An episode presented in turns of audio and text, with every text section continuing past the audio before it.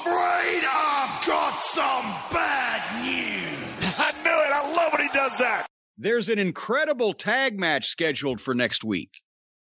Because Officer Barbrady was back in the back with the middle aged Bucks doing a promo about next week they're going to take on TH2. Oh, joy. Can you imagine the mess from those four trampoline gymnasts? But the Bucks do the promo. They're trying to sound intimidating, which is a lost cause, but they, you know, they think they are. And suddenly the acclaimed, the team of the acclaimed come in. Have I ever seen the acclaimed on this television program before? I've never seen the acclaim before. I heard from someone that apparently they've been on maybe the uh, YouTube show, but we've never we've never seen them at all. That I can I don't I, I would remember. We've never seen them on the show. Okay, no. so they come just walk in and one of them recites a poem about the Bucks looking at each other's cocks on the cover of their book, making fun of that. Which okay, that'd have been fine. But then here comes TH2 and attack the Bucks and tossed one tossed one of them in a fucking production box, equipment case. Can this be any phonier looking? Not only that the Bucks are doing the promo when these other two guys come in and interrupt, that happens all the time. But then they got to put a hat on a hat, and here comes the other team and jumps them. Everybody gets jumped in the back in every backstage segment. This is ridiculous. Can they make it any phonier, any more obvious, any more, well, this is what you're supposed to do to promote this match type of thing from somebody who sits on the internet and dreams of becoming a booker and has a fantasy federation and somehow gets enough money to be able to do, oh, I forgot. Okay. The Bucks are so bad on the mic, and Nick Jackson he rarely speaks, and when he does, you understand why he rarely speaks. he is just a dimwit. And then Matt Jackson is just one of the most preposterous characters in wrestling because he tries to act like he's a tough guy. The other guys come out and they bow up like they're going to do something. Have you guys looked in a mirror? You don't intimidate anyone. And as far as the acclaimed going, the guy wasn't a poem. I believe it was actually freestyle rapping like Cena used to do. And I think it was what two weeks ago where the Bucks announced that Top Flight had requested a match, and now they were being brought in, and then AEW signed them. Now another team we've never seen before all of a sudden shows up and wants the Bucks, and then TH2, who they've done nothing with for months. I don't know if that was because of the COVID 19 restrictions on who can get in here and who couldn't, but all of a sudden they're in the mix. I said it before, A, uh, NXT's tag team division is just a joke. AEW's tag team division is a complete mess. Meanwhile, FTR, oh, FTR is way, sitting there and doing nothing. Where, where was FTR was not on this show? No. They have 15 tag teams straight out of indie wrestling that none of them are worth a shit. And they've got the best in ring tag team in the world, and they don't even put them on the show. Okay. And I did like the fact the acclaim brought up that something that we've talked about here on the show how ridiculous the Young Bucks book cover is. Why would that be the picture they chose, them looking at each other's dicks? Because I guarantee you, because they're Christian and they probably have only been laid once in their life by their significant other, they weren't thinking, they didn't have cock on their mind when they were looking at that cover, like everybody else would live. Why are they looking at each other's dicks? They probably thought, well, they, they, we look like we're praying. I don't fucking know with these nerds.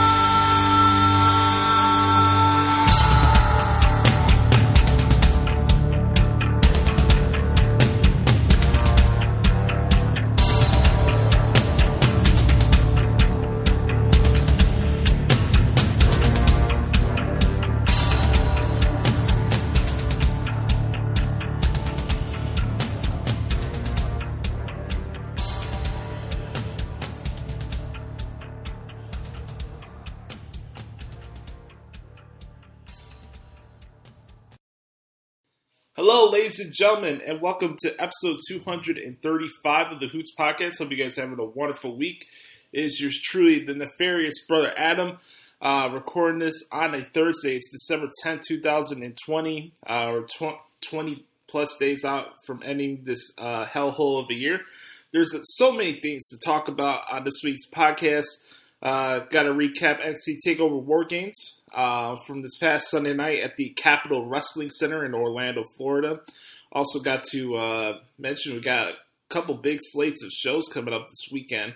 Uh, we got um, the New Japan Best of Super Juniors World Tag League Finals that's taking place tomorrow, and also New Japan's uh, presenting the Super J Cup on Saturday and then um, also be making predictions for Impact's final pay per view event of the year called Final Resolution on Saturday as well. So a lot of busy end uh, pay per views coming up this weekend. And as always, you can check out those transcripts at ProWrestlingTranscriptions.com. But for those who are listening to the podcast for the first time, thank you for the support. It really means a lot to me. Appreciate you uh, taking a chance on this podcast. Uh, my name is Joshua Lopez. You can follow me on Twitter at the Hoots Podcast. I'm also on Instagram at Joshie Lopez 94. That's J O S H I E Lopez 94. And um, of course, we got. Uh, I'm not alone this week. As always, we always got uh, submissions from the uh, one and only brother Carter, Derek Stoughton. Uh, you can follow me on Twitter at Derek06. Derek will be um, hitting us up with this week's edition of the Thoughts of Dericho. And of course, everybody's favorite segment in podcasting in 2020. What the hell is wrong with AEW? Believe it or not, folks, there are people on Twitter that act like AEW does nothing wrong. And on the Hoots podcast, well, we like to dispel that notion. And uh, this is not a Teflon AEW uh, product here. But um, yeah, we just got a lot of stuff to get to. And uh, I wanted to mention um, the show comes to you free of charge every single Thursday on Apple Podcasts. So make sure to subscribe so you never miss an episode. And um, bookmark ProWrestlingTranscriptions.com. And especially for those who use Apple Podcasts, if you could leave us a four or five star review, it really helps expand the reach of the show. And I want to get your guys' thoughts on the podcast positively or negatively. I just want to get some feedback for you guys, so I appreciate the support.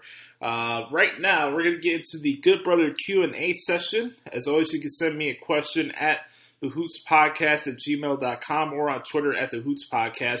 And we're going to start off with our uh, regular questions and um, submissions from the Good Brothers, and especially this first one here from Chris Zaletta. By the way, you can follow me on Twitter at xteamzaletta24x on the Twitters. He says, uh, first question, what's up, Oos? Here's some questions for this week. Who will win the NFC East? Man. I don't remember a time where a, a, division in sports meant less than the NFC East right now. And I'm not just talking about just the season, but in general. It's I I this is something I'm going to remember for the rest of my life. Where like you just think about odd things with sports, but there's always been one constant that the NFC East is just a shit show. uh, you never know who's gonna win. Um, it, it's just it's embarrassing. Um, you know what, Chris? I'll go with the Washington football team. That'll be my pick for the NFC East. I like that question though. Like, and the fact that the NFC still gets a chance to play in the playoffs is just embarrassing. Um, who will win the college football national championship this year? Um, I'm so out of loop with college football, man. I'm sorry, I have no idea who, who where, who's who. Um, I'll probably say Alabama again or Ohio State. I'm not sure. Um, what else is there for Johnny Gargano to do in NXT? Well, I don't remember Johnny having that much of an extensive, extensive world title run on NXT. Um, right now, he's the current North American champion, and he's really doing a good job with his um, uh, run uh, as a heel. Now he got the Johnny Gargano way, and he's being more and more obnoxious as the weeks go by. I didn't know he was such a big David Arquette fan, so that one really surprised me. But um, I think that when it comes to Johnny, there's I'm sure there's a lot of stuff to do, and there's always new superstars uh, circling through the Performance Center that Johnny can have feuds with. And I think it's pretty common knowledge that guys like him and Ciampa would prefer just wrestling and um, at the Capitol Wrestling Center as opposed to going up to Raw or SmackDown. Um, I, I don't know why they wouldn't want to be part of that brand, but um, yeah, I, I think there's some left to do with Johnny Gargano, and I, I, don't remember Johnny Gargano ever having a feud with Finn Balor, so that'd be something to be on the lookout for towards the future. Will Ciampa get another NXT title run? Um, possibly. It just depends where he goes from here. Right now, he's in the mid card. Uh, again, like I mentioned with Johnny, he's just one of those guys that's just more content with being in NXT. So, um, with that being the case, I, I, definitely can see another scenario where Ta- Tommaso Ciampa has another NXT title run before he retires. So, um, when do you think we get Roman versus Goldberg? Uh, I'd probably say the Royal Rumble, um, since they keep hyping this up.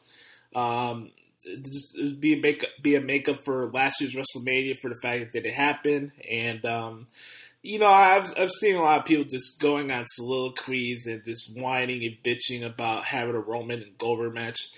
Folks, you know, I, I it shouldn't take me to say this that just because you particularly don't like a per, a performer or you don't like a matchup, that doesn't mean you have to speak for all of us wrestling fans. Like I do a wrestling podcast here, but in no way or any fashion or any form would I ever come on here and act like I'm above all of you as wrestling fans or my opinion carries more weight than your guys' opinions because that's not true. I don't speak for all of you guys. I don't. I speak for myself, and I think that's the charm of this podcast is that we could speak for ourselves. Where you agree or disagree with what I have to say on wrestling, or the fact that I don't think AEW is the greatest wrestling promotion since sliced bread. Uh, you know, one thing that comes with this show, I'll just speak for myself, and um, yeah, okay, maybe you in particular don't want to see Goldberg versus Roman Reigns, but that does not mean other people don't want to see it. I I really think that's a big issue with our fan community where we try to speak and generalize things for other people without letting people think for themselves. So. Um, I, I'd probably say the Royal Rumbles when uh, Goldberg will fight Roman Reigns. Do I want to see it personally? No, but again, I can't speak for other people. If there's other people that want to watch that match, let them do it. I, I, that's the thing. Like people are marking out and want to see Sting in wrestling matches. I don't give a shit what he does because he's not going to do anything consequential there. But I'm not going to come on here and ru- ruin that for all you guys. Like it is what it is. Any pay per views do you go back and watch multiple times? Uh, I think it's probably the pay per views that I went and attended in person. More, uh, to be honest with you, Chris. Um, I mean, I'm sure there's past Royal Rumbles or WrestleManias I would watch throughout the calendar year. I, I would do that, but um, I think for me, I, I, always go back to watch the shows that I went to, especially like Money in the Bank 2011. I think I've watched that show like 15 or 20 times. Um, a couple of the payback shows I went to. Uh, WrestleMania 22 still my favorite WrestleMania of all time. Uh, WrestleMania 31, I, I, was fortunate to be there and cover the event uh, in Santa Clara. And then um, WrestleMania 33 and 34 are ones I haven't had a chance to watch recently, but I do want to watch those again down the road. But uh, that's a good question. Um, do you think we'll see Victoria re- return to wrestling and does she belong in the WWE Hall of Fame? I I would hope so that she would come back to wrestling, but if she's fully retired, I do think she belongs in the WWE Hall of Fame. And this is a little more personal for me because I know Lisa uh, Marie Varon. Um, she had a restaurant here in Chicago called the Square Circle, um, and I got to meet her at a bunch of different occasions and at, at different independent events. She's a sweet person, and uh, her career is very underrated and underappreciated by this generation of wrestling fans for what she did, not only as a wrestler but character wise. Um, she definitely belongs in the WWE Hall of Fame because as much as we could put Trish Stratus and Lita and all these other people on a pedestal, we could also say that Victoria was just right there with the rest of them. So uh, I think that Victoria does belong in the WWE Hall of Fame, and I hope that will happen one day. Do you think Gallows and Anderson will join Omega and Callis? Um, I don't know about you guys, but like having the entire Bullet Club come back together as it originally was does nothing for me. Like I know their impact with merchandise and internet fan culture, and I respect all of that. But when I hear this hoopla and this this talk about, oh my god, we're gonna have the full Bullet Club back. We're gonna have Omega and the Bucks back with Tama Tonga and God, Bad Luck Fale, and uh, Finn, I heard somebody say, "Oh, Finn Balor's contract's coming back, so Prince Devitt's, uh, oh, of course he's coming back uh, to the Bullet Club." Like for me, I don't really care if the full Bullet Club comes back or not. I really don't. So, do I think Gallows and Anderson need to join Omega Cows? I'm not sure because when it came into Impact, they were all about being baby faces and capitalizing on the buzz they're getting from their fans with talking shops. So, yeah, of course, uh, Bullet Club probably come before anything with those guys, but even then, like, Omega and Callis are just a fine duo if this is what it's going to be. I'd rather have it be like this because Don Callis is good on the microphone and I like what he's done so far. But again, as I'll mention later on in the podcast this week when we do this AEW segment, I just I can't buy into what Kenny Omega's doing. I just can't, and I'll, I'll explain why later. Where would you like to see Mike Tenay doing commentary? Um, good question. Uh, I like to see Mike Tenay replace Excalibur on AEW. I like that question though. Who wins in Keyshia Cole versus Ashanti battle on Saturday? Oh boy, those two are doing a battle, man. uh, damn that that that's gotta be like split in the middle right there for me. Like, um, because I I, lo- I love both of them. Uh, they're both very talented singers, and that's a big part of my childhood is uh, Keyshia Cole and Ashanti. So I would say more than likely, I, fuck man, they both have equal amount of hits, so this is really hard. So I'll probably say that Keyshia Cole will win this one. Uh, to be honest with you, I think Keyshia Cole will probably win this um, versus battle.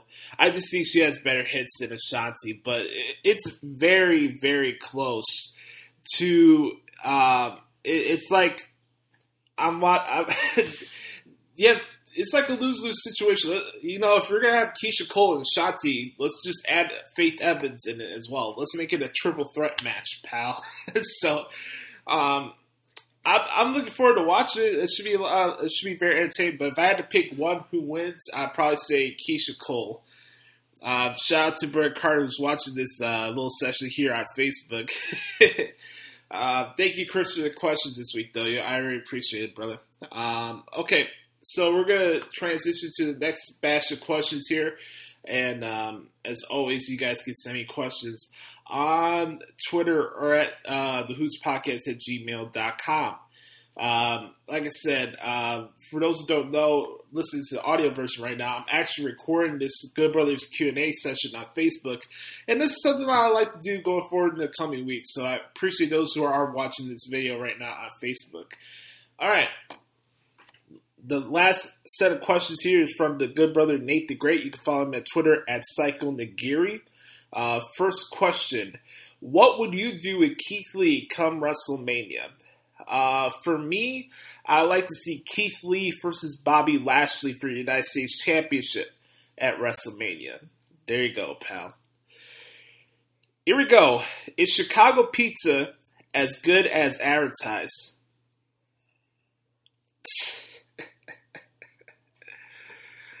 Oh, man. Uh, well, there's one thing I'll tell you that it's not. It's not overrated. I'll tell you that first off. Um, Chicago pizza is tremendous. It's definitely better than New York pizza. It's it's a hundred times better than Boston pizza. I had that a couple times when I was uh, doing uh, jazz festivals out there. uh, no, Chicago pizza is even better than advertised. How about that, pal? Uh, I, I love Chicago pizza. It's it's fucking awesome. Um, especially the the stuffed pizza or deep dish pizza, whatever you want to call it. Um, those are the best. Um, I like that question though, Nate. What was one thing you'd like to see happen in 21, whether it be a career move, Bears off season move, or something in wrestling? Uh, I like this one. It'd be like a three parter here. Um, well, first of all, I think for me, uh, as far as like a career move, I'd like to see uh, probably take my step in that door of the radio field and actually be a board op and a producer and just work in that field. Uh, that'd be something I would want to do. Um, I've been taught about it for years. I still have the skills. I went to school for this, so career move for me personally and professionally, I, I just want to start working at a sports radio station. That's what I really want. And then um, something in wrestling. It, this is a far cry, but I, I just want to get back to us enjoying wrestling for the wrestling and stop acting like we're experts in a field that we've never worked in before. You know, that's what I really want. But again, that's a systemic issue with this culture that we're in right now, where um, we just take we take the business for granted. We really do. You know, like we cast our passion. We we use passion as a window dressing to act snarky and just be bitter about today's wrestling. And I, that's not why I got into wrestling in the first place. I love wrestling. This is my escape for me. And I just feel like a lot of times we take it for granted more times than we should. So, but if there's something wrestling, wrestling related, um, I would really hope that New Japan is able to pull off a show at MSG in 2021. That'd be something that I would really like to see because one, I've never been to New York before, and two, I've never been to a New Japan show before, so I want to. It's like a little double whammy thing. You're like, yo, you go to New York for a couple days, bam, you get to go see a, a New Japan show at MSG. I, w- I would love that. So that's a good question, though. I really like those. And the best question this week, um, and it's very a topic that we haven't really talked about a lot here on the Hoots podcast recently. Um, here's the last question for Nate. He says, "What advice would you give someone dealing with depression?" Well, as somebody who does deal with depression, I would just say there, there's levels to this, obviously, right? And for me, like I'll share a couple stories with you guys. Like there's been times where I've been at rock bottom internally, and I thought there's no other purpose to be here, right? And there's always the alternative, and you know, I I think it's really ignorant times for people to try to justify or blame people that go that alternative route. And you guys know what the alternative route I'm talking about, but that that's their story. Something pushed them to that point. So I, I have sympathy for people when they do go that route. And I, I just think with depression, it, it's it's very fluid to wherever the situation you're in. And I think just in general, like I, I would just tell somebody like no matter what's going on in your life, you need to really take a step back and ask yourself, what are you going to do to push yourself out of this hole? Because I think so much of our issues today is the fact that we're so rooted in what we were raised up in that we're not able to have the ability to look ourselves in the mirror and try to live our own lives and try to try to get some independence, try to form your own identity. We don't have a good relationship with ourselves because we're so succumb, we're so uh, just brought down by uh, family traditions, and this is how you're supposed to live your life, and how you're supposed to do this, and how you're supposed to do that. That we don't really take the time to really find out who we are and what we want to do. And there's a lot of uh, things that come to life that's unfair. There's things that come out of, come out of the blue and decisions that are out of your control. And I just think when it comes to depression, uh, you know, it's it's an unfair game, but it's a battle that we all have to deal with. And I think it, I think some of us handle it better than others. But also at the same time, it's something that just doesn't magically go away, and it's not something that you can scoff at either. People deal with depression. People deal with deep depression. Uh, there's clinical depression. Uh, depression and mental health is something that I don't think people put enough spotlight on. And when me and Adam Daly were doing the podcast together, and we're talking about mental health almost every week, like I, I love that time of the podcast because it was very important because we're having really dialogue and we're having real conversations. And if you're dealing with depression, I want you to understand that you are the best person in your life and nobody else. You have everything within you to do whatever the fuck you want to do in your life, all right? That that's the first advice right there. You have to remind yourself every day that you are the best in the world at what you do and there's nothing anybody can put a ceiling above you. You have to do what's best for you. And are there days you're overwhelmed? Are there days you start questioning yourself? Are there days you wonder why why am I not getting the things that I why why am I feeling sorry for myself? Why why do I feel like everybody's out to get me? Are, are, do you have insecurities? It's okay to have those. It's okay to be a human being. It, it's natural. We're not all perfect, but even if you're dealing with depression, you have to know what you are internally to push yourself forward into what you want to do and find that internal happiness. Because if you're not strong internally, you're just going down a bad rabbit hole. You're going down a path that's going to be destructive. It's going to be really hard for you to find some levity in whatever battle you're going through because you're not taking the time to really have that relationship with yourself. Like, folks, like, I'm a really shy, quiet person when I'm off this mic. Like, this is therapy for me. This is my platform to release. This is my pa- uh, platform to be myself and have fun and try to make you guys laugh, try to give you guys some life lessons and make this a positive experience for you guys. But if you're dealing with depression and you're not talking to people and you're not if you're expecting handouts and having people to feel sorry for you, that's just not going to work. Like, we all have depression, but you have to open up. You have to push yourself through that bad energy because if you're not into your energy, everything surrounding you is just going to overwhelm you.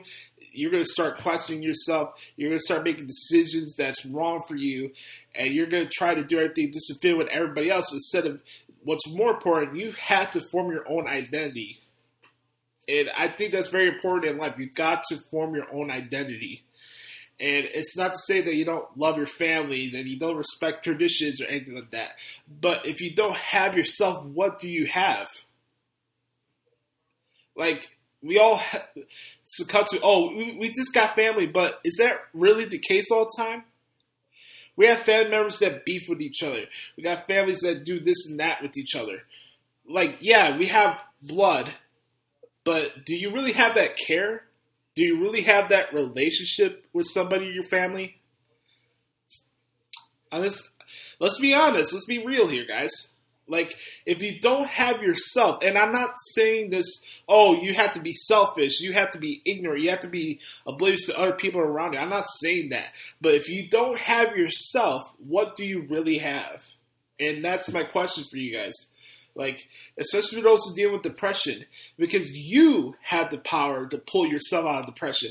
I helped somebody recover from drugs. I fell in love with that person during the process and she spit back in my face. You know, like that happened, and I'm not afraid to admit it. You know that there, there's just bad people out there. And did I get in a rut last year? You're damn right. uh, it's stuff that I still think about every day. And you know, you, you learn something new every day and that that's the part of life. You learn something new. You try to grow. You try to be a better person, no matter what you're going through in life. And I want to see you guys just take the time to figure out who you are. Because if you don't have yourself, you don't have anything. And that's the main advice I would give for anybody to deal with depression. Because that's the thing. it, it's it's a battle that people like to choose to ignore because people are just so very narrow minded in the way they go about their life. But um, Nate, I'm great. I, am grateful you said that question, man. I loved it. Thank you so much, brother. All right, folks. Uh, that's gonna be a wrap up for this week's edition of the Good Brothers Q and A session. As always, if you ever want to send your boy a question, all you have to do is to hit me up on Twitter at the Hoots Podcast or send me a question at the Hoots Podcast at gmail.com. With that being said, we're going to take our first break here on the Hoots podcast, and when we come back, I'm going to be recapping what happened this week in WWE. We'll be right back in a couple minutes. Back here in the Hoots podcast, it's time to recap what happened this week in WWE. Uh, a lot of stuff to get to uh, this week. And new addition that I'm going to be starting doing on the podcast each week is giving you some of my thoughts on some of the ancillary programs for WWE, uh, especially NXT UK and 205 Live and um, the regular NXT that you see on USA Network. I think it's very important to add those thoughts into the conversation because I do cover those shows on ProWrestlingTransfers.com, and I there's good uh, there's good matches that other people don't talk about on these shows, and I like to uh, shed some spotlight on that. So with that being said, start off with here. If you look at NXT UK, and I, I love what that brand represents. It's my, if you ask me, honestly, it's my personal favorite WWE brand going on right now. It has my style of wrestling, and it's just a lot of fun to watch. Especially if you look at last week's episode, where you had two just barnstormers of the main events. You had Alexander Wolfe and Joe Coffey, which was just a slugfest. Uh, Joe Coffey did defeat Alexander Wolfe, which was a really good match. And then you look at the main event, it was the Hunt against uh, Mark Andrews and Flash Morgan Webster. That match is a lot of fun to jot down as well. Uh, honestly, guys, you really need to go check out NXT UK. Uh, it has a tremendous roster, especially Eddie Dennis. That's a shout out for you, uh, Jonathan Hood. uh, of course, we got our other favorites like Noam Dar and Jordan Devlin, the real NXT Cruiserweight Champion. You got the Ring General Walter in NXT UK, and I love what I'm seeing from Rampage, Rampage Brown. Uh, that dude is pretty impressive to say the least. So NXT UK comes out every Thursday, just like this podcast, by the way. Um, I love that show. It's my favorite wrestling show of the week. So uh, I love NXT UK. And then we go into like uh, what happened on 205 Live this week. Um, Curt Stallion. I, I want I want to talk about him a little bit because I think I only covered one match of his uh, before he signed with WWE, and it was that Evolve WWE special that went out in last June. To be, if, if I'm not mistaken, it was right before Extreme Rules and they had this whole special at the ECW arena, and Paul Heyman came out, and and I watched Curt Stallion for the first time. I was like, man, this dude's pretty impressive for a wrestler his size, you know. And now he looks more like Ryan Gosling, which is I don't know if that's a good thing or a bad thing, but but as far as a wrestler, like that dude is really really talented. Right now, he's the number one contender for the NXT Cruiserweight Championship, and um, I I love what he does in the ring. He's fucking awesome. He had a really good match with Ariya Daivari. You also see the Bollywood Boys against Ever-Rise. I gotta tell you this. Ever-Rise rules too. I gotta say that. Those guys are entertaining. Like anytime you hear them win a match or they're uh, they lose a match, they just go on these freaking promos and conspiracy theories. Like they're they're you're they're your tr- traditional heel tag team, all right, and they're very good at it. Like I I crack up every time I listen to them. Uh, do problems like listen to this one from last night from NXT.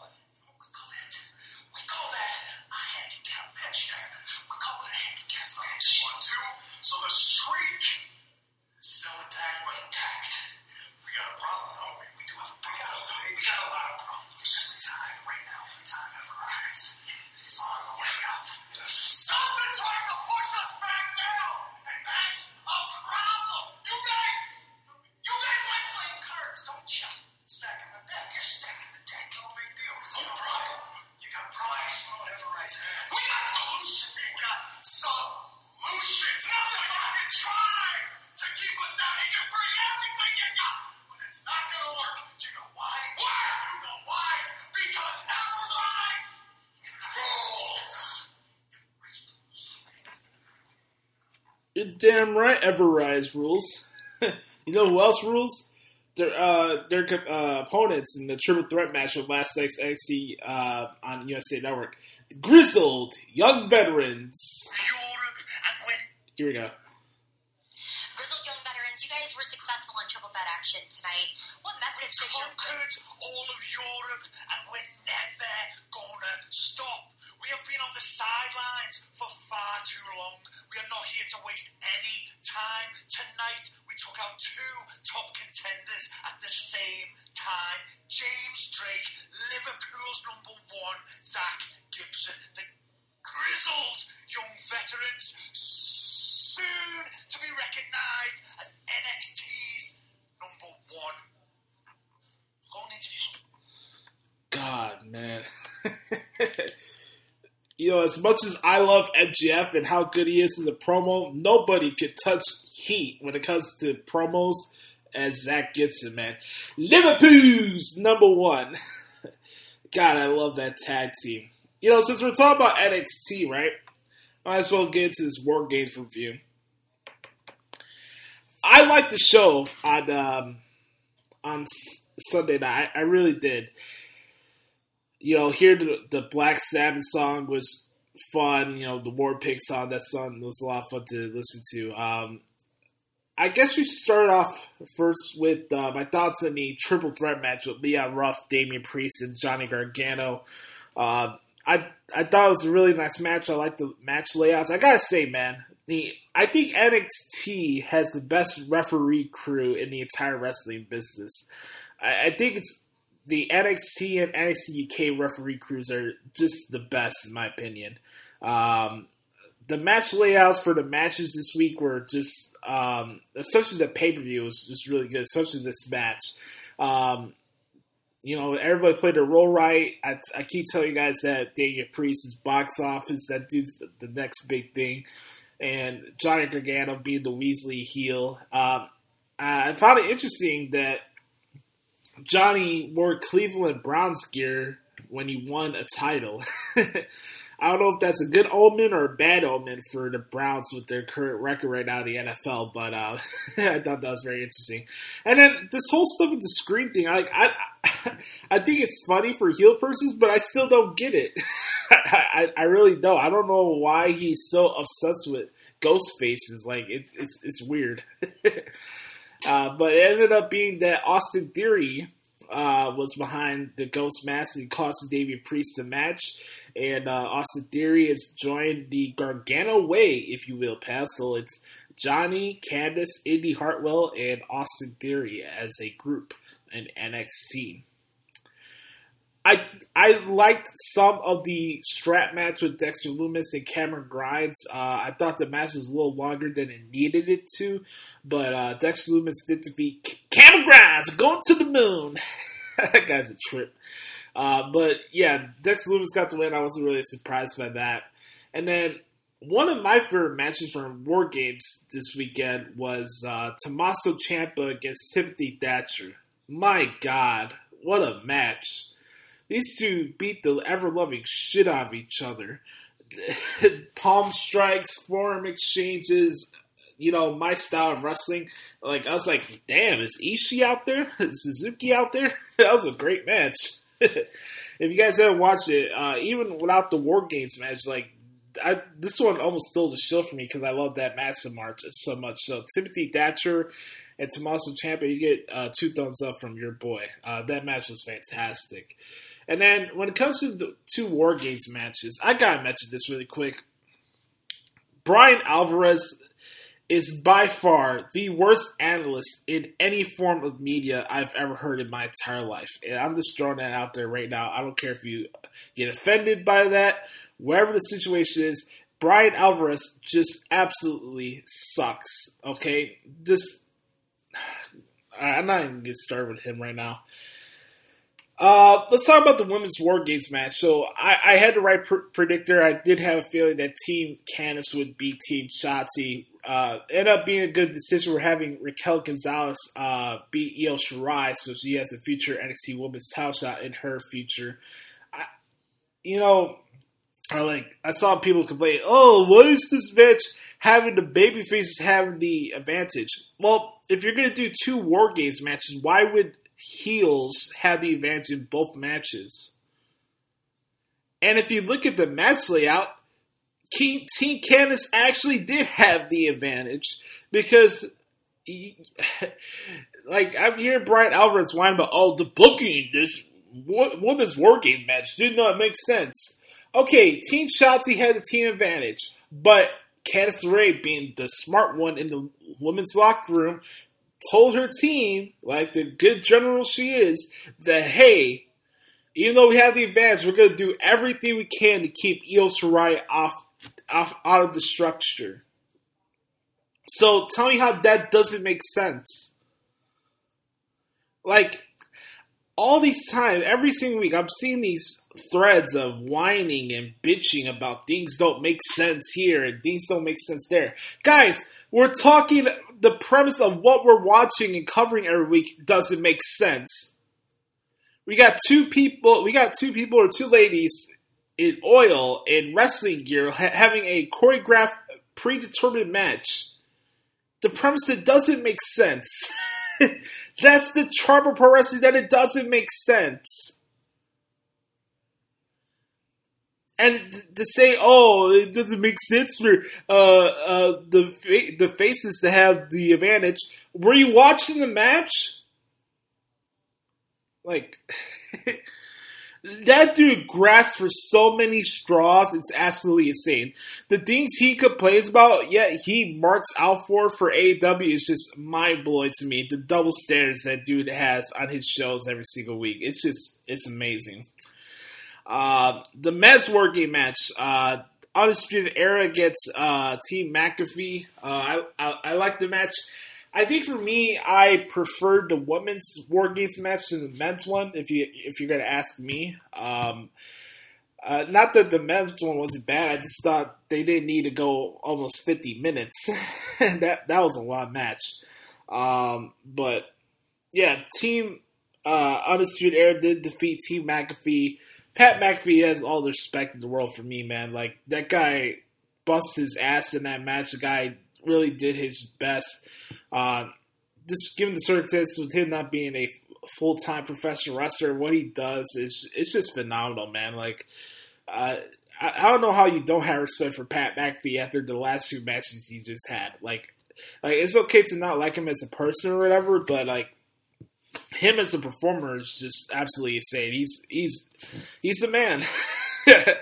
you know that you got you got to look at a guy like Pat McAfee and be like inspired by what he does. Uh, how he made a career for himself outside of football like that is just very impressive, man. He, he has a very impressive story, and the, the best part about it is that Pat McAfee is a fan. He's one of us. and it's cool to see what he's doing out there, and he's doing a great job. So, um, salute to everybody that put their body in the line in that war game structure. There were some really nasty spots in both of the matches on Sunday, and I just want to give a tip of cap to all of them, uh, both the men and the ladies. They freaking killed it. So overall, I, I enjoyed the war games show. Obviously, it's a different feel without having fans there, so you know maybe that loses some luster, but I think overall, I thought this takeover was pretty solid from top to bottom. Was this the best takeover ever? Probably not, but uh, this one is still another good one, and definitely one I recommend for you guys if you guys haven't seen it yet. And then, really quick, uh, before we get to our next part of the podcast, I do want to mention some of the stuff that's going on with Raw and SmackDown this week, and um, talk about the tribal chief of pro wrestling, uh, Roman Reigns. Uh, he's about to have an, uh, a TLC match with Kevin Owens for the Universal Championship. Uh, Roman Reigns got himself uh, disqualified uh, in the tag team main event on SmackDown last Friday night, um, and he's really putting the beat down on Kevin Owens and Jey Uso. And it's like once the weeks go by, the more and more unhinged Roman Reigns gets, and for me, honestly, I think I've had my fill of main event Jey Uso, and it's not a dig towards Jey because I like him as a uh, as a person and as a performer. He's a great wrestler, but for me, I don't think he needs to be in the main event of every single show. But I get why he's there. I I get the whole storyline. Trust me, nobody loves the tribal chief of pro wrestling more than I do. All right, like the guy's fucking awesome. Um, and I'm really excited for him and my guy KO to have their match at TLC. I think that's gonna be a barnstormer. I think that'll be fine. Um, but I don't think I don't think I need to see Jey Uso in the main event every single week. Um, other stuff and standouts for me, like I thought this was like a solid week as far as like building up the matches for TLC. Uh, I thought Raw was a better show this week than SmackDown. If you guys want to get my thoughts on that really quick, um, I just thought there was a lot of good matches from Monday Night Raw this week. Uh, you know, we had. Uh, Xavier. No, you had Kofi Kingston and Cedric Alexander, and Kofi and Shelton Benjamin. I thought those matches were good. Um, of course, you had uh, Sheamus and Drew McIntyre against The Miz, AJ Styles, and John Morrison. That three three on two handicap match I thought was great. Um, you know, seeing McIntyre and Sheamus had that brawl in the backstage area was pretty funny because I think, you know, the thing with those two guys, like, you could believe that would happen. I'm pretty sure this happened in, uh, when they're in the, uh, Indies with each other in the UK. Like, like, it, this is slow burn getting to this McIntyre and Sheamus feud, and I, I don't have a problem with that, but, um, those two are going to have some good matches with each other whenever they do have their rivalry with each other, so, so far so good with the Sheamus and McIntyre stuff. Um, I, will be consistent with this. I, I haven't been enjoying anything from uh, Nia Jackson. It's started to hinder itself with Shayna Baszler. It's like, like I was trying to enjoy the match with Oscar and Shayna, but it's like Nia just drags everything down. But you know, when it comes to whose podcast, we're trying to find some levity in some of this stuff. So, Lana, let's give a round of applause to Lana really quick, man not only for having the bravery and courage that she has and the passion, you can see how much she wants it. And I think that's something that us wrestling fans should appreciate. The fact that she does care and she wants to be really good at this. And um, getting better as the weeks go by in the ring as, as, well. And we found out that Asuka and Lana will be taking on Nia and Shayna for the tag titles at TLC. So that that that should be an interesting match. I really do hope that Nia and Shayna lose the tag titles because Nia Jax is just the worst. I'm sorry, guys. I don't want to be too harsh here, but God, man, she's brutal. she is brutal. Um, Speaking of stuff that was brutal, though, uh, Bobby Lashley and Jeff Hardy, I, I really, really dug that match. I thought that was some good business right there. Looks like Lashley's going to be getting into a feud with Matt Riddle, which is fine by me. So uh, that should be a nice pair up. I gotta say, man, Raw doesn't get its props. It really doesn't. I think they've been putting out better shows over the last two to three months. I, I really do. Uh, the matches, the flows of the show. I could do a little bit less without the Miz TVs every single week where we're doing the correct every. Uh, I, I, it got to the point, guys, that I stopped transcribing promos because it just was too much of the back and forth with Miz and John Morrison. Like I get it, that's their thing, their heels and stuff, but but like some of it is just too over the top at times. But um no, man. Like, let's talk about the main event. You have Randy Orton versus the Mister Rogers version of Bray Wyatt, which I thought was a nice choice there. Um, and it had this really nice visual where we had no contest basically, but Randy Orton did hit the RKO on Mister Rogers, but the lights went out, and then the Fiend made Orton pass out to the Mandible Claw. I thought that was just a really dope visual. So. I thought overall, in general, for this week in WWE, uh, I thought Raw was a better show than SmackDown, and then um, you know I just thought it was a nice, like, solid building block for the matches that we're gonna have at TLC. We already have five announced, and I'm pretty sure we'll get some more updates on that tomorrow night on SmackDown. Well, what's what's gonna happen with Sami Zayn?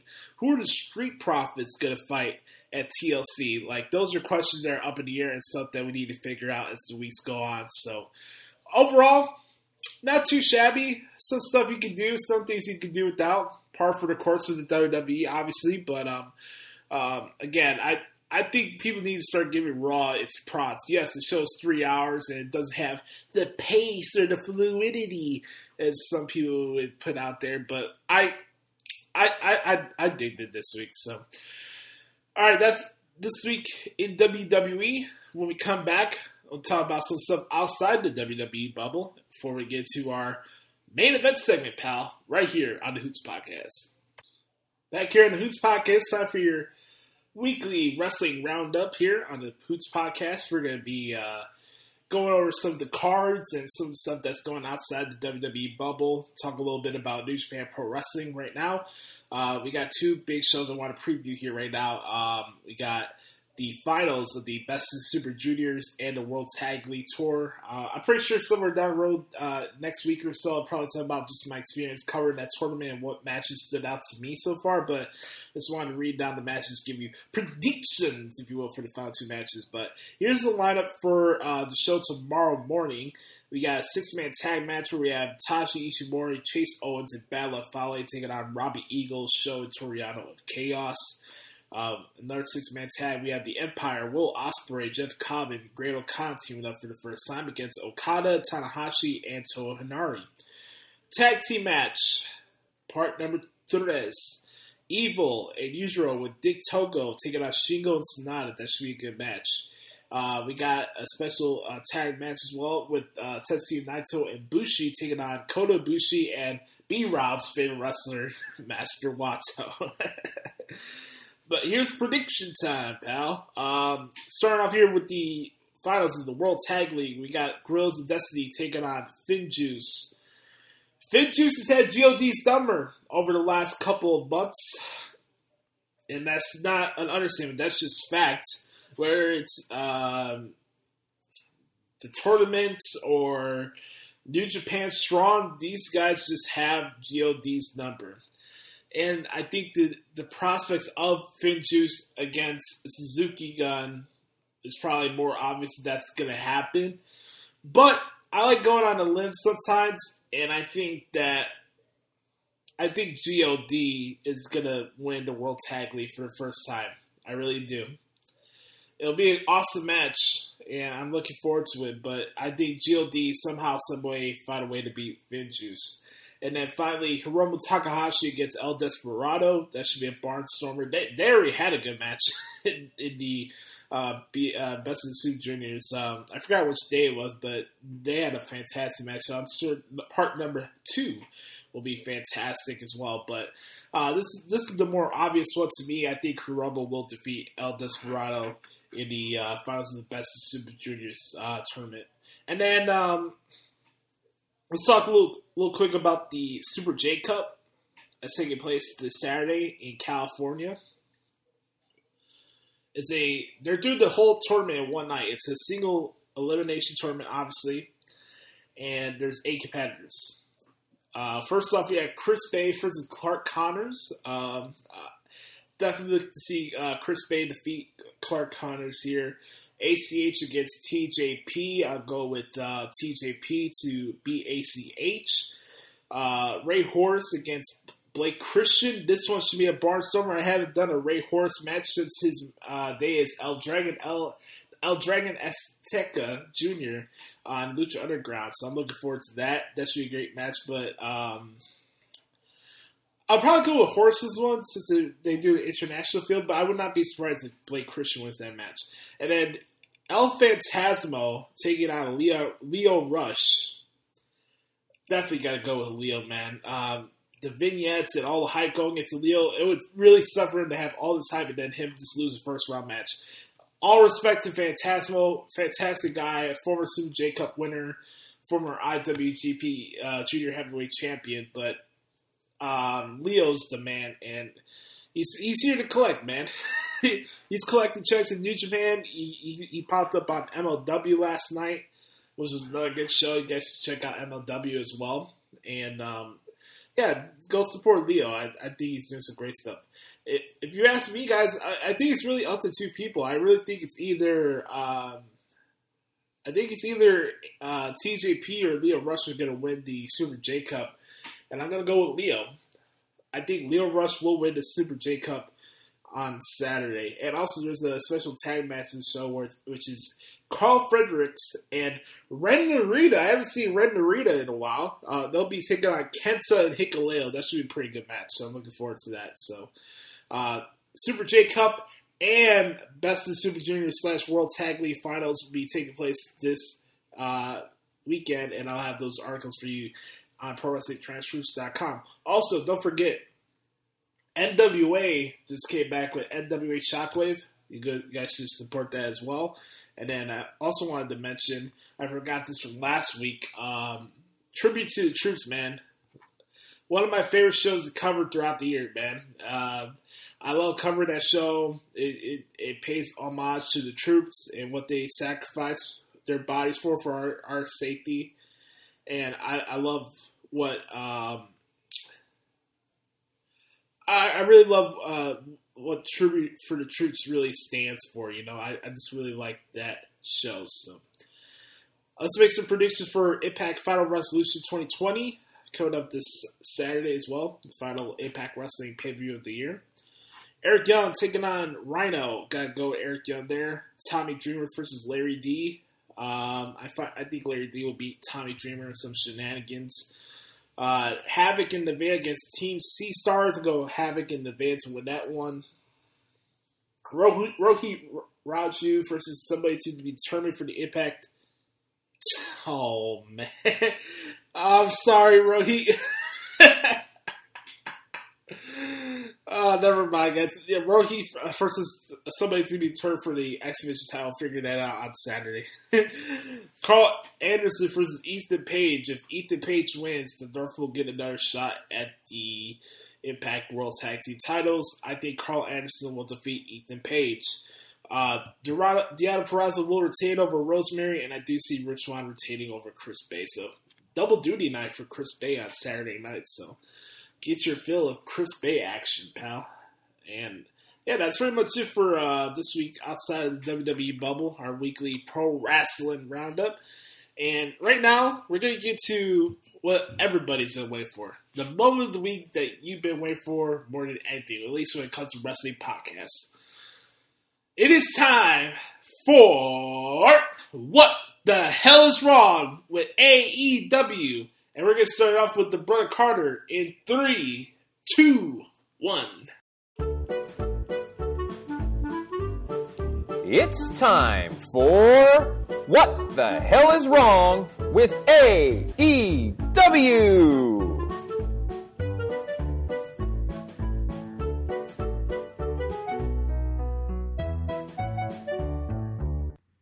What the hell is wrong with AEW?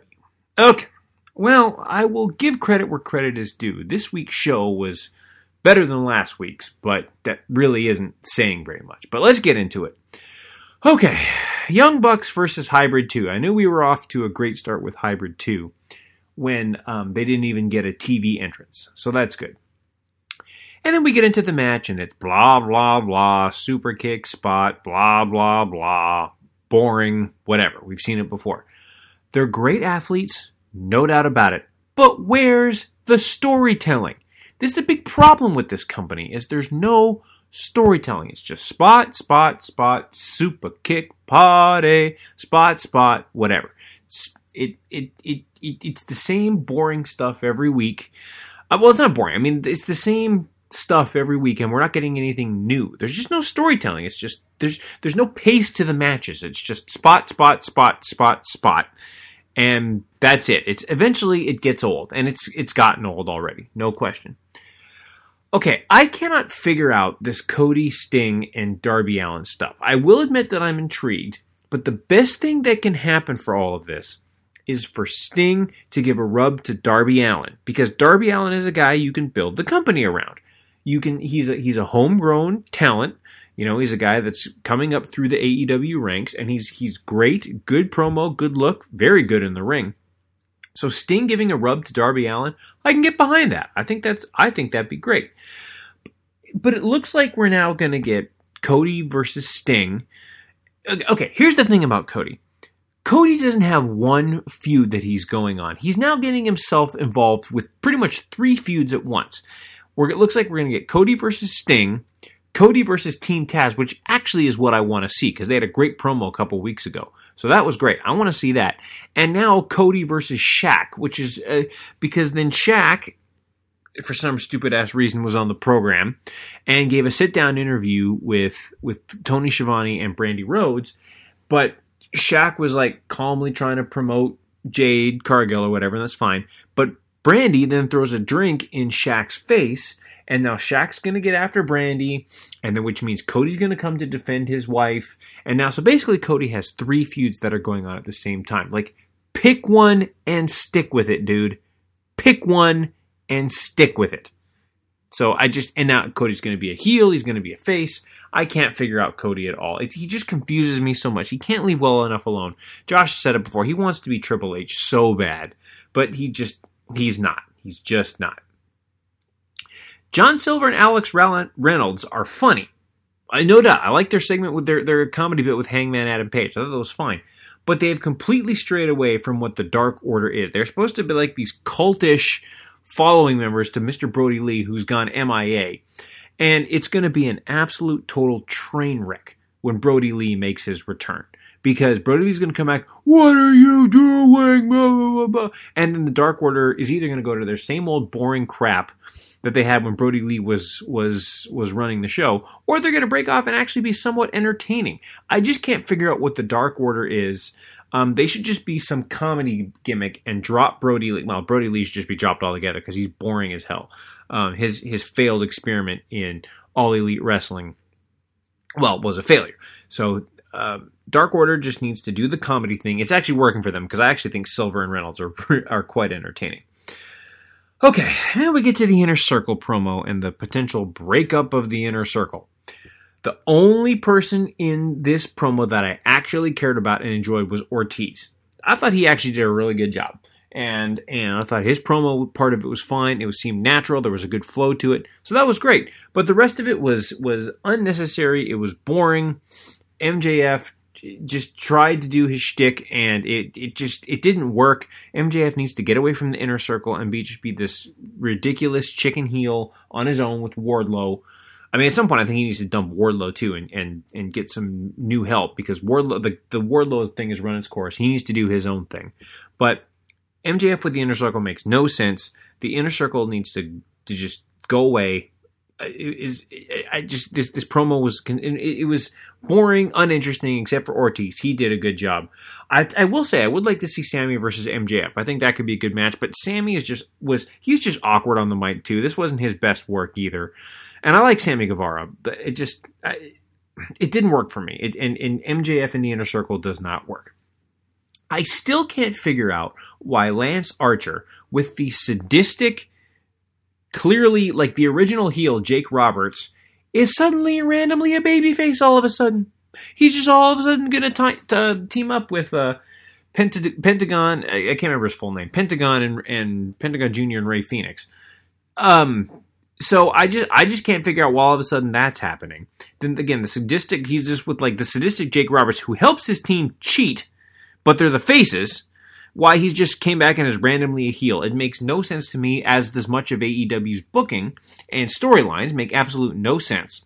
Lance Archer is just another one of those characters that has come in strong, was fed to their world champion uh, in Jon Moxley, and now has now fallen off so far.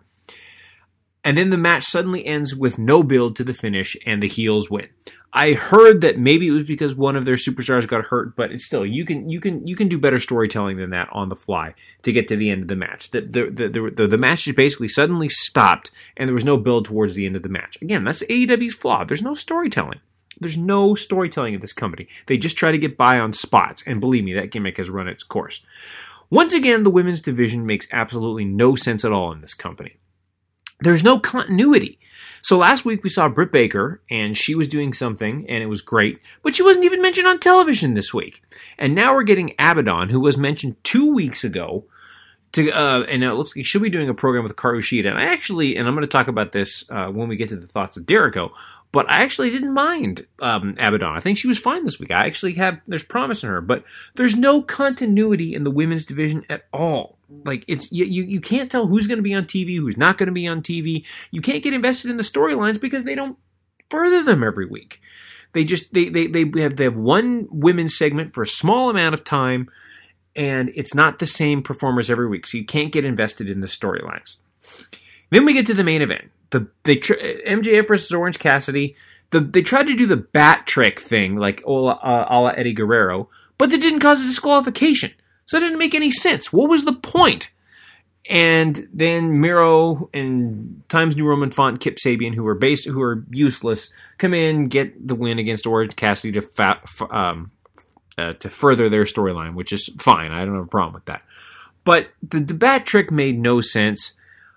This edition of AEW Dynamite was better, but it still wasn't great. So seriously, what the hell is wrong with AEW? This has been What the Hell is Wrong with AEW.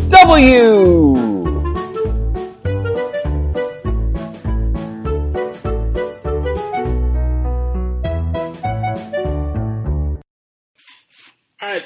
Thank you, Bird Carter, for submission this week. Bird, you are the man.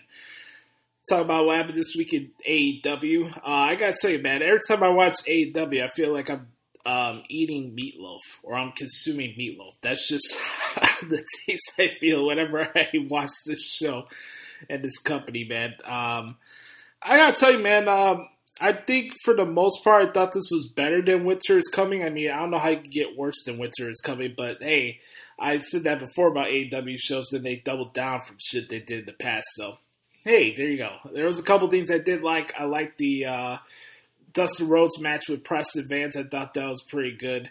Uh, and then the interaction with Evil Uno, more importantly, I thought that was really funny.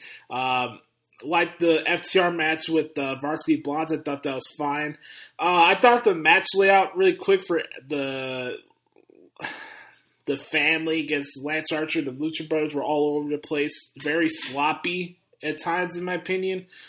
Um, but yeah, those were just a couple brief things I wanted to mention that I did like on Dynamite this week. For oh, here we go. Here's Josh bashing everything on Dynamite. Uh, you know, it's it's the major things that goes on these shows that I just don't like about AEW, and and that's the shame of it. Like you have your executive vice president Cody in three feuds, like Brad Carter's mentioning, and like he's having something down the road with Shaq that's gonna be a clinic, right? and then he's gonna have uh, a thing with Team Taz because Taz is still butthurt over what Cody Rhodes said a couple weeks ago, and then he got Cody Rhodes against Sting down the road because that's really gonna move the needle. Like Cody is such an egomaniac and just never sees the base. Yet this guy still treated as the top babyface, right? Um, yeah, I'm not a Cody Rhodes guy. That he could go, he, he could go home and stay home as far as I'm concerned. I was having this conversation with the good brother Chris Letta earlier today, and I'm not really in the mood to really yell in this week's segment like I was last week. But you know, you guys know it with me. I keep it 100 here. I'm just shoot off the hip the Inner Circle's Ultimatum segment last night on Dynamite was worse than Bayley This Is Your Life. I don't know what in the blue ever loving fuck that segment was. It went on and on and on forever, and it went absolutely nowhere. We got this team, so we have. Let's get this right. We had a town hall meeting. We had a meeting at a restaurant that ended up being the dinner double crap. Now we have the ultimatum, and we still have nothing. This slow burn for a turn on Chris Jericho that's not going to mean shit. Honestly, because the inner circle sucks. They're they are they are by far the worst faction in wrestling. I'll tell you right now that Retribution is better than the Inner Circle. I'll fight anybody on that right now. Retribution is better than the Inner Circle, and it's not even close. Look, I, I, I, I can't even wrap my brain around it because, like, you have MJF and Orange Cassidy as the main event, right, for the Dynamite Diamond Ring. Okay, MJF wins. But again, I just don't get it with this fascination with Tony Khan, where every match has to conclude with this post match melee that's just sloppy and all over the place. Like you could.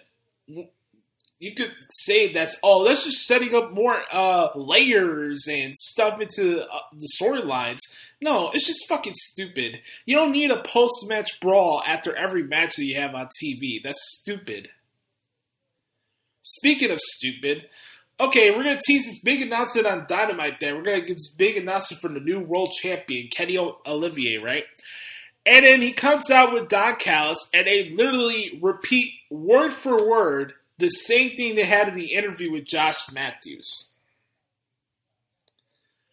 Now, I, I like I mentioned earlier, I liked what Don Callis does on the mic. And I like where he's coming from with the invisible hand thing. I have no problem with that.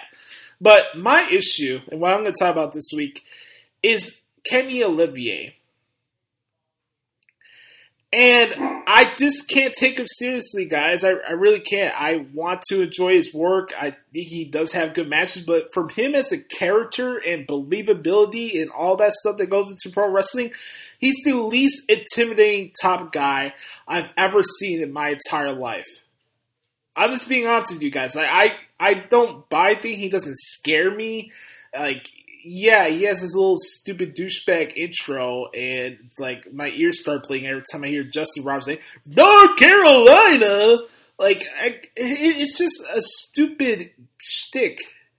Nobody cares about the Observer, and look, I like Dogcast. He's doing good stuff, but okay, this differs from Paul Heyman hyping up Brock Lesnar to Dogcast hyping up Kenny Olivier. Okay, like let's let's talk about this and let's be serious about this for one second. Like, am I really supposed to believe that Kenny Omega and this whole deal with Impact Wrestling is really going to change the guard of wrestling? Really? Come on, guys. I think we're better than that. Like, it's nice to have wishful thinking that all these companies are going to work with each other, but just you wait. Just you wait down the road once these EVPs start turning on each other, because just like in the wrestling business, especially when you're in business and you're partners, uh, yeah, you may be friends, but when you're partners in business, sooner or later there's going to be tension and there's going to be friction. And that's a problem when you have the boys running the asylum and it's a Teflon zone and it's the Wild Wild West and we're all uh, patting each other on the ass and telling everybody how great we are instead of actually trying to form an identity and build an actual wrestling promotion, but we gotta present mud shows and book shows that's gonna satisfy fucking the wrestling Twitter bubble. Like the wrestling Twitter bubble represents the entire wrestling fan base. Like, give me a freaking break. So, yeah, was there progress this week from last week's Winter's Coming event? Sure, but it still doesn't change the fact that this show sucks.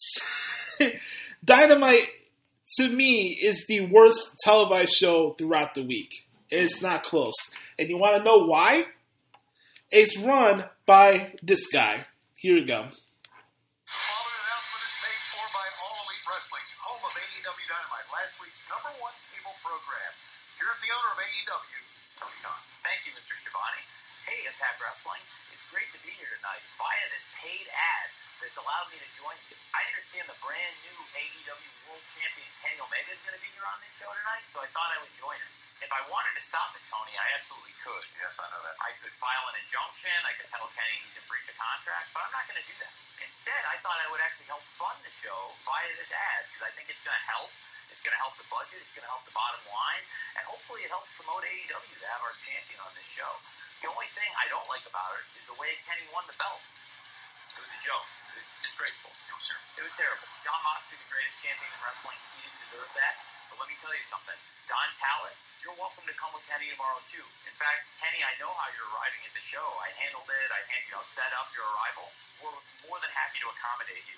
We're just really looking forward to seeing you, buddy. Tomorrow night, AEW Dynamite. Tune in. We got a real big card with big main events like Orange Cassidy versus MJF for the Dynamite Diamond, and Lance Archer and the Lucha Brothers versus Eddie Kingston, the Butcher, and the Blade. And I understand they have some tag teams here in Impact Wrestling, Tony. I've heard that. I've heard yeah. they have some. Well, you're going to see the greatest tag team in the world, the World Tag Team Champions, the Young Bucks, taking on Jack Evans and Angelico, TH2, tomorrow night. The Young Bucks are the best. And let me tell you something, Tony. Some of these teams around here, maybe I'll come check them out. In fact, I have some investments in Nashville, Tony. Yeah. Yeah. There's some rumors that I might even buy Impact Wrestling. You you spent a cup of coffee in Impact Wrestling yourself, didn't you, Tony? Yeah, one night, and then I quit the business for 18 years. 2002. 2002. Well, I'm glad I brought you back, Tony. It was my pleasure. I'm thrilled to have you. I love you, buddy. Thank you. Thanks. He's best. And let me tell you something. Tomorrow night on Dynamite, you're going to see this guy, Tony Schiavone, talk to Sting. How long's it been since you talked to Sting? Oh, 20, 25 years. Yeah, absolutely. 25. Yes, Oh, that's great. Well, let me tell you something. Uh, it's going to be a great time. And Kenny, I'm looking forward to seeing you tomorrow. I can't wait to see what you have to say tonight. And Don, like I said, you're welcome to stop by yourself. See you guys tomorrow. My God. what are we doing here, guys? and you thought Dixie Carter was bad? Folks, that's what's wrong with AEW right there. Money Mark Jones. All right, folks, we're gonna wrap this thing up right now. Well, thank you guys so much for checking out episode 100. No, not 100. 200, episode 235 of the Hoots podcast. All I ask for you guys right now is to um, make sure to subscribe to the podcast right now, so you get to you free charge every single Thursday, whether it's Apple Podcasts or anywhere you get your po- podcast from. If you do have Apple Podcasts, please leave us a four or five star review slash rating. It helps expand the reach of the show. Also, make sure to bookmark trans- uh, ProWrestlingTranscriptions.com. Uh, also, ask for you guys to uh, follow me on Twitter if you'd like at the Hoots Podcast. I'm on Instagram, Joshie Lopez 94. That's J O S H I E Lopez 94. I also have a music page at Josh Lopez Music if you want to check that out as well. Um, with that being said, I want to say thank all of you for the support. It really means a lot to me, guys. We've reached over 225,000 downloads and listens on the podcast this year. And that's thanks to all you guys, man. It's really been humbling with the support. So we're on the road to episode 250, 15 more to go. And um, thank you for being part of the ride. And this, this train ain't stopping anytime soon. So thank you guys for support. It really means a lot. So, um, with that being said, remember, folks, be the authentic product that is yourself, and always remember you are dictating the life. You're dictating the pace of your life, nobody else. So I'm going to send off to Brother Carter for a brand new edition of the Thoughts of Jericho. This has been episode 235 of the Hoots Podcast, and we'll talk to you guys next week. Uh, yes, sir. And now, the thoughts of Jericho. Listen well, man.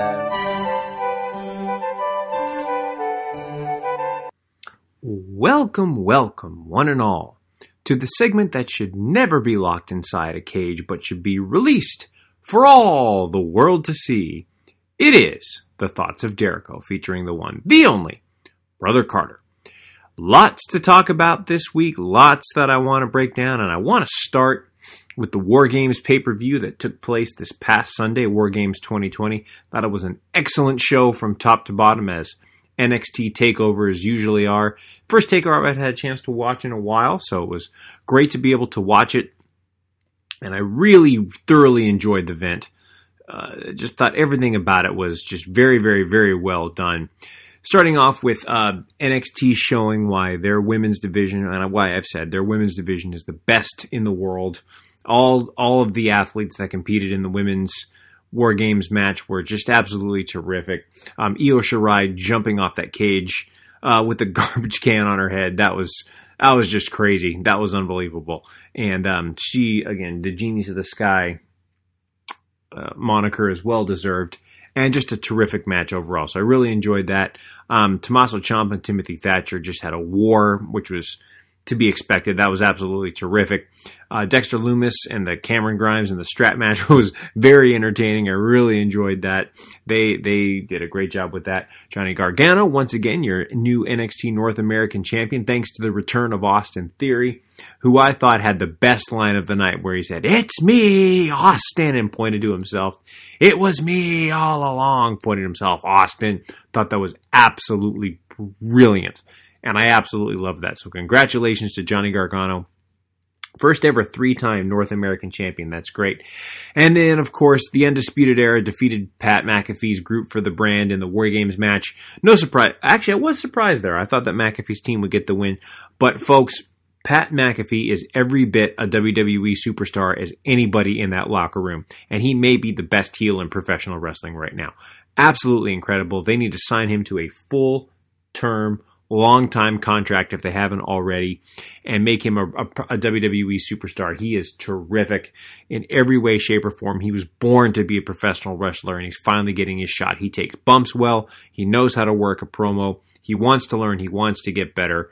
Uh, and I'm all in on Pat McAfee. We know how entertaining he is and what he brings to the table. So congratulations to everybody involved. I'll be curious to see what's next for the Undisputed Era, but overall, I thought that was absolutely great, and congratulations to everybody involved with NXT War Games. Speaking of NXT, uh, also Karrion Kross and Scarlett made their return to NXT programming this week. I happened to catch those videos, and that's awesome. I'm, I'm sure that Karrion Kross and Finn Balor are on course or, or on a collision course for the NXT Championship, and I can't wait to see it. It's going to be a terrific match. And I hope that Karrion Kross finally gets his reign with the NXT Championship that was taken away from him. It's not his fault, just due to injury. But I hope that he'll finally get a chance to have a good, solid run with the title because he is another. He is definitely somebody you can build NXT around, and I think he is absolutely terrific. So some great stuff from NXT this week. I want to go back to SmackDown real quick and talk about that for just a moment. Uh, we've got a TLC ch- a match between Roman Reigns and Kevin Owens coming up at the pay per view. That was great. Um, really good stuff uh, from the show this week. Some terrific matches. I really enjoyed the uh, the six person, the six man Intercontinental Championship match as a tribute to Pat Patterson. I thought that was great. Really, really enjoyed that. Looks like we're going to be getting Carmella and Sasha Banks next week uh, for uh, for the uh, sorry the title match is going to be um, at TLC. That's right. Um, but I think they're going to be uh, coming face to face probably next week, so that's going to be great. Looking forward to that. That's going to be absolutely terrific. And um, let's see, what else can I talk about? Uh, King Corbin got his revenge uh, with the return of Steve Cutler and Wesley Blake, former known as the Forgotten Sons. And I'd actually forgotten Ah, see what I did there? Forgotten about the Forgotten Sons. So it was cool to see them back. Um, I always thought they were a great team. Uh, unfortunately, they just never got off to the right foot um, on the main roster. So I'm glad that they're getting that opportunity. I think they're both terrific. And putting them with King Corbin is a good plan. I like that. And kind of building the King Corbin's kingdom, if you will. So I like that. And it looks like we'll be getting a program with Corbin and Murphy and, and the Mysterio family with the Forgotten Sons. And I think that's going to be, I think that's going to be terrific. And uh, what can you say about Roman Reigns? Just, a, just another tremendous performance by, by the Tribal Chief. Not only taking out Kevin Owens, but then taking his frustrations out on Jey Uso. So I'll be curious to see where they go with this. How long it's going to take for how long it's going to take for Uso to get his revenge and finally turn on on Reigns. Maybe cost him the title at some point. I don't know what the what the long term storyline is for that, but um, maybe just getting the beating. Eventually, uh, Uso will snap.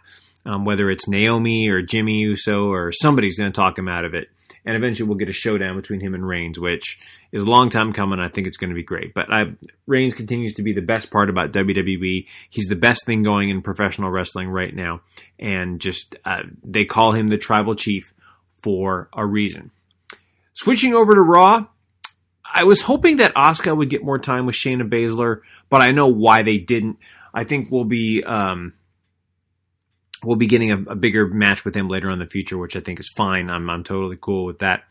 And um, I also like um, how Lana finally taking some something things into her own hands and really getting after Nia Jax. I thought that was kind of cool. So um, sent you know sent sent Jax through the table, kind of getting some revenge, and so I thought that was kind of cool. We'll be getting a match between the well, Lana and Nia Jax go one on one next week, so that should be interesting. But so, and then I hope this leads to more a one a, a longer one on one match with Asuka and Shayna Baszler down the road. Uh, looks like we're we're seeing the end, perhaps, of ret- of uh, reckoning and retribution. I, I just refuse to co- refuse to call them by their names. I think it's absolutely stupid. Please call her Mia Yim if, if she gets away from from uh, Retribution, just please, for the love of God, call her Mia Yim. And I still think they should call the other members of Retribution Dominik Dijakovic and Shane Thorne and Dio Maddin, because that's who they are. I think the group's more effective if you take away those stupid one word names and um and and just call them by who they are. But so we'll see what happens with that. That the, but uh, again, great match uh, with Ricochet, Dana Brooke, and uh, Slapjack and um, I'm calling them saying Slapjack now, um, but Slapjack and Reckoning. Uh, let's see. Cedric Alexander continues to prove why him being with the Hurt Business is the best thing that has happened to his career. Thought uh, just I love what he's doing with them. I think it's absolutely great. The Hurt Business best faction in professional wrestling right now. They are just firing on all cylinders. AJ Styles, his segment with Miz and Morrison was hilarious. I thought it was really great. I really, really liked that. But the thing for me this week, man, how did Bray Wyatt make that uh, character change so quickly? Like he just it was almost like as soon as the lights went out, he quickly threw on his mask. He must have quickly taken off his uh, his his sweater and his pants. I guess probably just his sweater and just threw the mask on. I guess, but golly, he made that switch so fast into the Fiend from the Bray Wyatt Mister Rogers character, and then put Randy Orton in the Mandible Claw. That was unbelievable. That was so well done. And I just, Bray Wyatt to me, the second best in the world right now behind Roman Reigns. He's the leader of Raw, or he, he's the best thing about Raw, and Roman Reigns is the best thing about SmackDown. No doubt about it. So, really solid show from Raw. Really enjoy that. Uh, close with just a few of the positive things I enjoyed from AEW this week. Really hope to see Darby Allin versus Brian Cage. I think that could be a cool match for the TNT Championship. Maybe a cross promotion or kind of a title unification match between that and the FTW Championship. I think that'd be cool. I uh, enjoyed the match with FTR and the Varsity Blondes. I enjoyed that match. Uh, FTR is a great in in uh, in ring talent as far as a tag team, so that was really terrific. okay, after the Evil Uno or after the Dustin Rhodes versus Ten match, I thought that match was kind of lame. But Evil Uno made a great point about Dustin Rhodes being the third most valued Rhodes brothers the third most important Rhodes family member on on AEW Dynamite each week, which is completely true behind Cody and Brandi, and then asking him to be called Seven in the Dark Order was hilarious. That was very clever uh, as a throwback to his stupid Seven gimmick in WCW. So I thought I actually thought that was pretty clever. So good job with that. Um, not bad to Abaddon uh, this week. I kind of I can get behind this kind of creepy creepy gimmick. I can get behind that for sure. Um, I think that there's some potential there with her. Um, but like I said, I, I, like the look and the aggressiveness, and and her getting up from the kendo stick shot was kind of cool. I definitely think there's some potential there. But like I said, there's just so much inconsistency in the women's division in AEW. I just I'm having a hard time getting behind the booking. But um, that's not t- not taken away from Abaddon. She did a good job. And I'll close by saying this. I, I, I can't believe I'm saying this, but I actually didn't mind Kenny Omega this week. I didn't. I thought that he's embracing his total, complete, just douchey role, and he's doing it really well with the sunglasses and the hair in his promo. Think that was kind of cool. I, and if he can keep going with his over the top, ridiculous entrance, it might work for him. Doesn't absolve him of his sins for the past, but it's moving in the right direction. And I actually didn't mind Kenny Omega if this is where they go with this character. I can get behind it. So we'll see what happens. And those are the thoughts of Dericho for this week. The Hoots podcast airing on December 10th, 2020. Uh, just for my final thoughts this week, folks. Again, just remember as we enter December, the final months of the year, or final month of the year, final weeks of the year. Keep wearing your mask. Keep hanging in there, folks. We're going to make it. And 2021 is going to be a great, great year. This has been The Thoughts of Dericho. You're smarter now, man.